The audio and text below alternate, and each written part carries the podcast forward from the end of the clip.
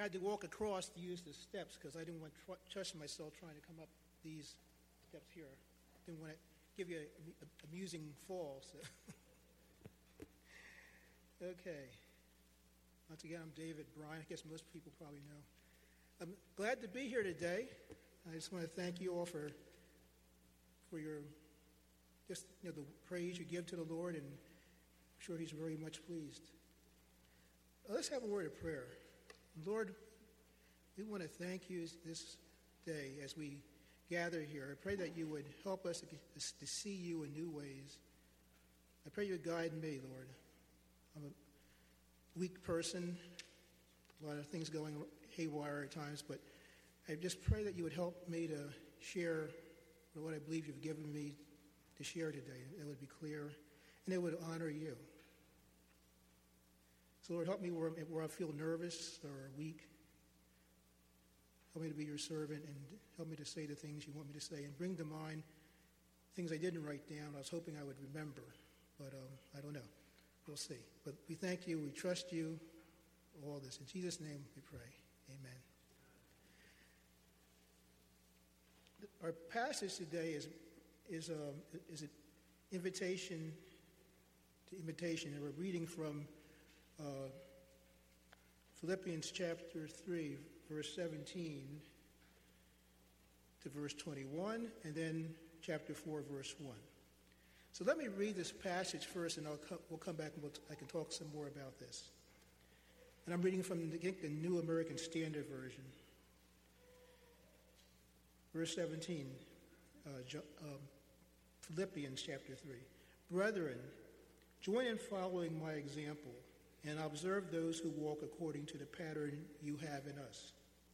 For many walk, of whom I often told you, and now tell you even weeping, that they are enemies of the cross of Christ, whose end is destruction, whose God is their appetite, and whose glory is, is in their shame, who set their minds on earthly things. For our citizenship is in heaven from which also we eagerly wait for a Savior, the Lord Jesus Christ, who will transform the body of our humble state into conformity with the body of his glory by the exertion of the power that he has even to subject all things to himself. And chapter 4, verse 1 Therefore, my beloved brethren, whom I long to see, my joy and crown, so stand firm in the Lord, my beloved. May the Lord bless this reading of His Word. And may He bless me as I try to convey the truths that I'm seeing here. Uh, some things might be a little painful, but it's okay um, for me. painful for me. But um, I want to say, first of all, I found the best way for me to learn is to have someone by my side who can guide me. Sometimes written directions or instructions don't always give all the information you need. When I was a young man, I decided I wanted to bake cookies. Recipes looked simple enough, but I found that coaching from my mom, a veteran cook, was priceless. When I went into the field of fire sprinkler design, I learned by following the instructions of the design manager, a man named Frank, and even got more education from the workmen, the, the, you know, the union fitters. They worked for six unions, six, 669, the road union, and 692 was a city union. And it was, you know, and we were working in Philadelphia, different parts of Philadelphia, all kinds of strange places, out and out in, you know, out in Harrisburg. So it was, it was an interesting job, but I, but I learned from these, from these men. And they would point out errors. Sometimes I get yelled at them, but often they just gave, they, but the thing that I was supposed to do was to get the feedback from them so I would get better. And so I could route the pipe next time route the piping for them in a better way. So I, I learned to work hard by the example of my father. He had an eighth grade education. He grew up in coast, on the coast in Georgia, a place called Ridgeville. And for many years, he worked as a sexton at Wayne United Methodist Church during the day. And then around like 4, 5 o'clock, he'd walk across the street and work another shift, eight-hour shift, for, for, at Wayne Elementary School, West in the Radnor Township School District and we would take his dinner to him. And Paul tells us to follow, but Paul tells us to follow his example in verse 17. And we should also be open to learn from other believers as we go through this life. I have found that listening to others about their experiences and trials have helped me to understand life better and to see how God provides. Some people don't want to hear advice, and they often stumble and make bad decisions that they regret. So now I'm going to go into uh, the scriptures here um, in first chapter 3, verses 17. It says, Brethren, join in following my example and observe those who walk according to the pattern you have in us. And he also says, For many walk, of whom I have often told you, and now tell you, even weeping, that they are enemies of the cross of Christ. So, two things we have here. We have people that we can pattern our lives after. And sometimes, depending on the person you pick, it can be a good situation or a bad situation. We were blessed to have a father who was very faithful. He'd go out at 8 o'clock in the morning, then he'd come back in like midnight working. And he was tired. So we only saw him usually on basically on Saturday and Sunday because we had to be asleep and had to go to work, go to school. But he was a good man. He was a little grumpy because he was tired, but he was very honest. He, or, when I was a young man, well, as a child, the pastor, Second Baptist, you know, asked him about joining the deacon board. Deacon board at a Baptist church is sort of like the elders at a Presbyterian church, but mixed in with also with the work of the deacons. So it was, so it was kind of a, you know, it was a unique job. But he was very, very faithful man. Sometimes the pastor would want other deacons to come with him for services, and he would, other services at other churches, like in, in Philadelphia. And often my dad, he didn't drive, but he would, if someone gave him a ride, he would go. As I got older dr- driving, I was able to drive, I was able to take him. Sometimes didn't want to go, but I would have taken these different fellowships he wanted to, he wanted to go to.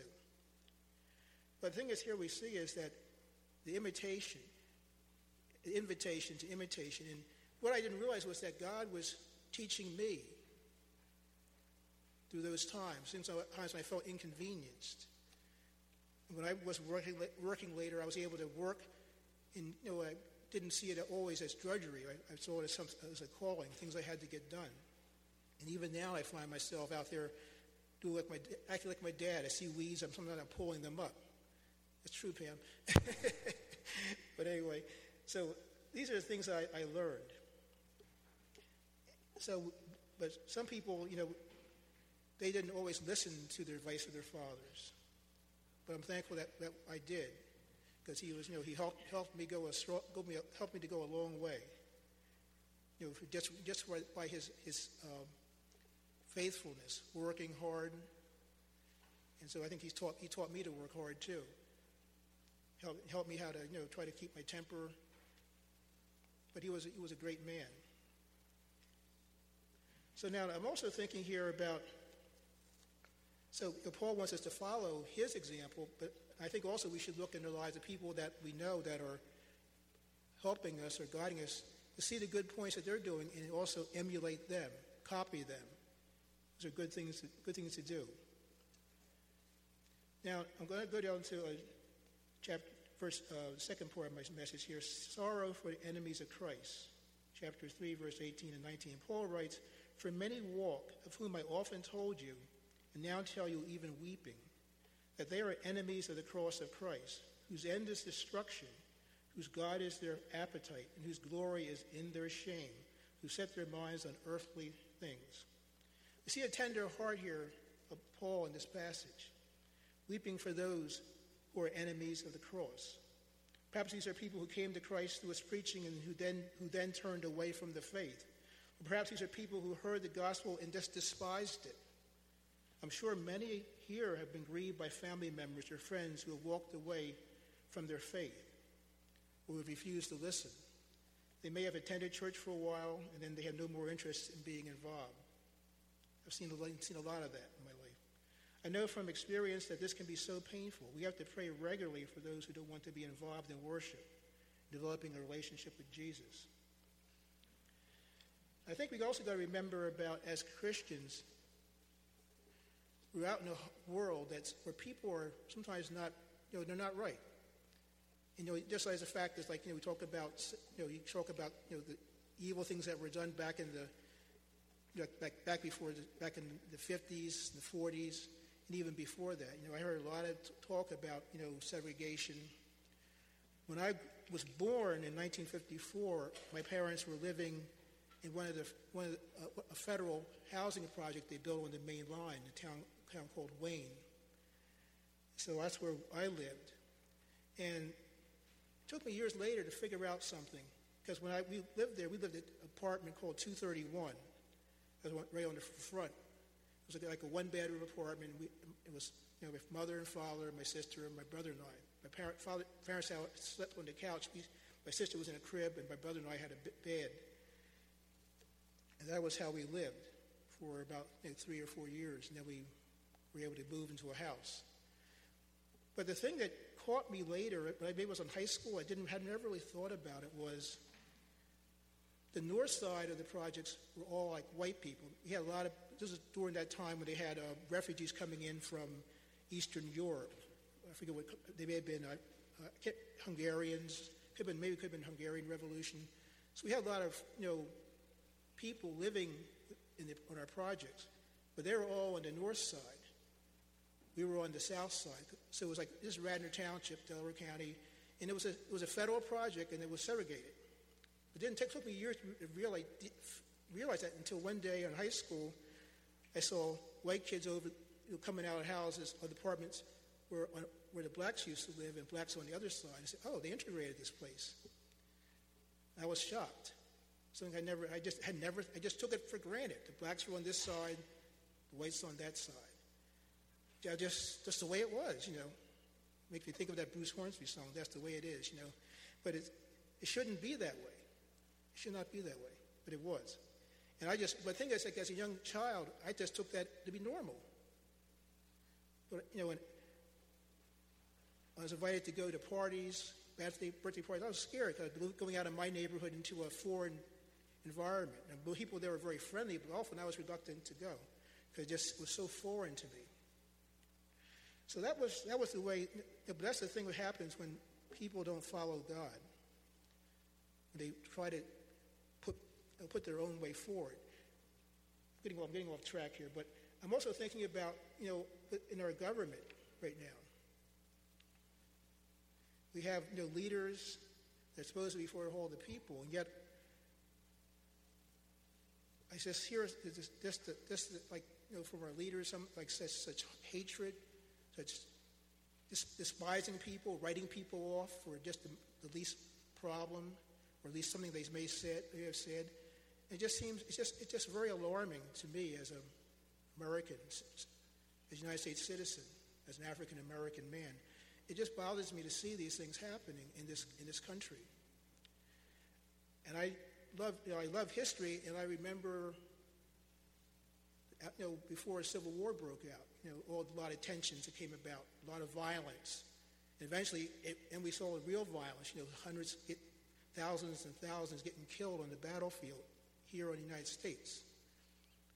You don't know if you've gone to the, some of the cemeteries out there. There's a lot of bodies out there from that time. People that died. Villages lost a lot of their men. You know, people lost their homes. It was, it was horrible. And then, you know, we got through all this, and then it was just like, you know, it just, it was just horrible. So I'm just speaking from my heart here about some of these things here. I hope you, hope you don't mind. But I'm just telling you that this is it's a problem. You know, people, someone like Donald Trump becomes president, and I was I was worried. But I, the things I see is just a worry for our country because we're living in a very volatile world. People, someone, some dictator elsewhere could push a button, and there goes Chicago, or there goes Philadelphia. You know, so we have to. Uh, so I just pray that God would give us wisdom and give us faith as we cope with these, these realities that we have now, who's people in leadership. But the thing that also gives me hope is that God exists. God is in charge. My parents told me about World War II, what it was like. My dad was over in the South Pacific. And my, know, my mom, she, a lot of her brothers, some went to Europe. My uncle, one of my dad's brothers was in France in a combat unit. They, and before they passed, I told, some of them told me about their experiences out there, just how bad it was fighting. And, but the thing is that we have to keep our eyes on what God wants us to do and not just recklessly try to go into battle just because we're the United States of America. So, but as Christians, I really believe that we have to really have pray for, to God for wisdom and also for change to happen in our country. We had this, this big riot you know, down in Charlotte's, Charlottesville, and we can't. How you know we have to do. We have to find ways to exist in this country without all this anger and hatred. I know when segregation was overthrown, there was a lot still a lot of hatred in different parts of the country because black people could now go where they couldn't go before. When I went down south, some of my relatives told me, you can't go in that store, it's only for whites. This was like 1970 something, after I was out of college. I say, is it segregated? Well, we're down here, what can we do about it? and so I guess you probably wouldn't want to go in there anyway, even if you would, you know, they probably would not, not welcome you, I'm sure. But these are the things that I just want I think we should be praying about. And I just I feel that you know as, as Christians you know we have the power of God. We have grace, the grace of God, and we can be big changes in our world as we talk with people, fellowship with them. I've worked with people that were racist, and I was able to try to make try, make some kind of relationship with them, even though they didn't like me that much. I went on when I first started as a sprinkler designer. They were shocked, though they, they, they were, there were some guys actually following me around. They couldn't believe that a black guy was there measuring the building for the system. Because they, they, they just thought they'd never seen a black guy do it before. It was, it was just really strange. But this is the world we're in. We're not called to shy, shun back, or, and I didn't give up. I kept persevering and, and took it, took the grief and Gradually, some of the men became friends. They, they saw I knew what I was doing. So I just feel that, and I, you know, I, but the, the big thing I attribute that to is God's power. God's power, He's so powerful. He can change things. When I was born, I never thought we'd see a black president. I was wrong. There, there, there, there became a black president. He wasn't popular with some people, but I was just amazed. So, so he actually, someone actually, a black person actually became president of the United States. But I feel it's just, it's just a great, you know, it's great to see that sometimes what seems impossible is totally possible with our Lord. Isn't that right? So I just want to just, I kind of got off track here, but I just want to just say some of these things. You know, about, you know, things, what I've seen, what I've, how I've grow, grown up, and I do pray as, a church, as this church that we could be people who can help. And out, we go all over the place. People were working all, all over the area. And just even in your businesses or your offices. To, you know, just to be a beacon for of you know, light. Someone talking about the Lord. And also maybe confronting gently people that have, you know, these dangerous, you know, you know uh, ideas. Because because you know, if you look in history, are a lot of times when people go, are oppressed, eventually there's going to be an explosion. And we don't, you know, when we want, as Christians, we should be people that are not complying with the wicked. In Germany, there were men and women who gave their lives because they would not comply with Adolf Hitler, and they suffered greatly. Might does not mean might does not make right. So I just want to just, uh, these are some things I just, God has put on my heart this morning. I apologize I didn't get through the message I was supposed to do. I, I might be out of order. You'll have to take me away. I just want to pray for us right now. Lord, I just want to pray for this congregation and for this world that we're in. Lord, help us. Help us, Lord, to, seek, to, to deal with the situations that we're under, the problems that are coming up, problems coming down the road, growing, growing, um, the growing power of the, you know, the Nazis. You know, it was shocked me reading that in the paper. And the white supremacists. And the, and the many lives that could be lost in a battle. So, Lord, we just pray. We pray for peace. We pray for justice and righteousness to prevail. Give all of us the courage to do our part in this battle. It's a spiritual battle, Lord. And help us to have the courage, the insight to know how to talk to people and how to do your will in dangerous times. So we pray this in Jesus' precious name. Amen.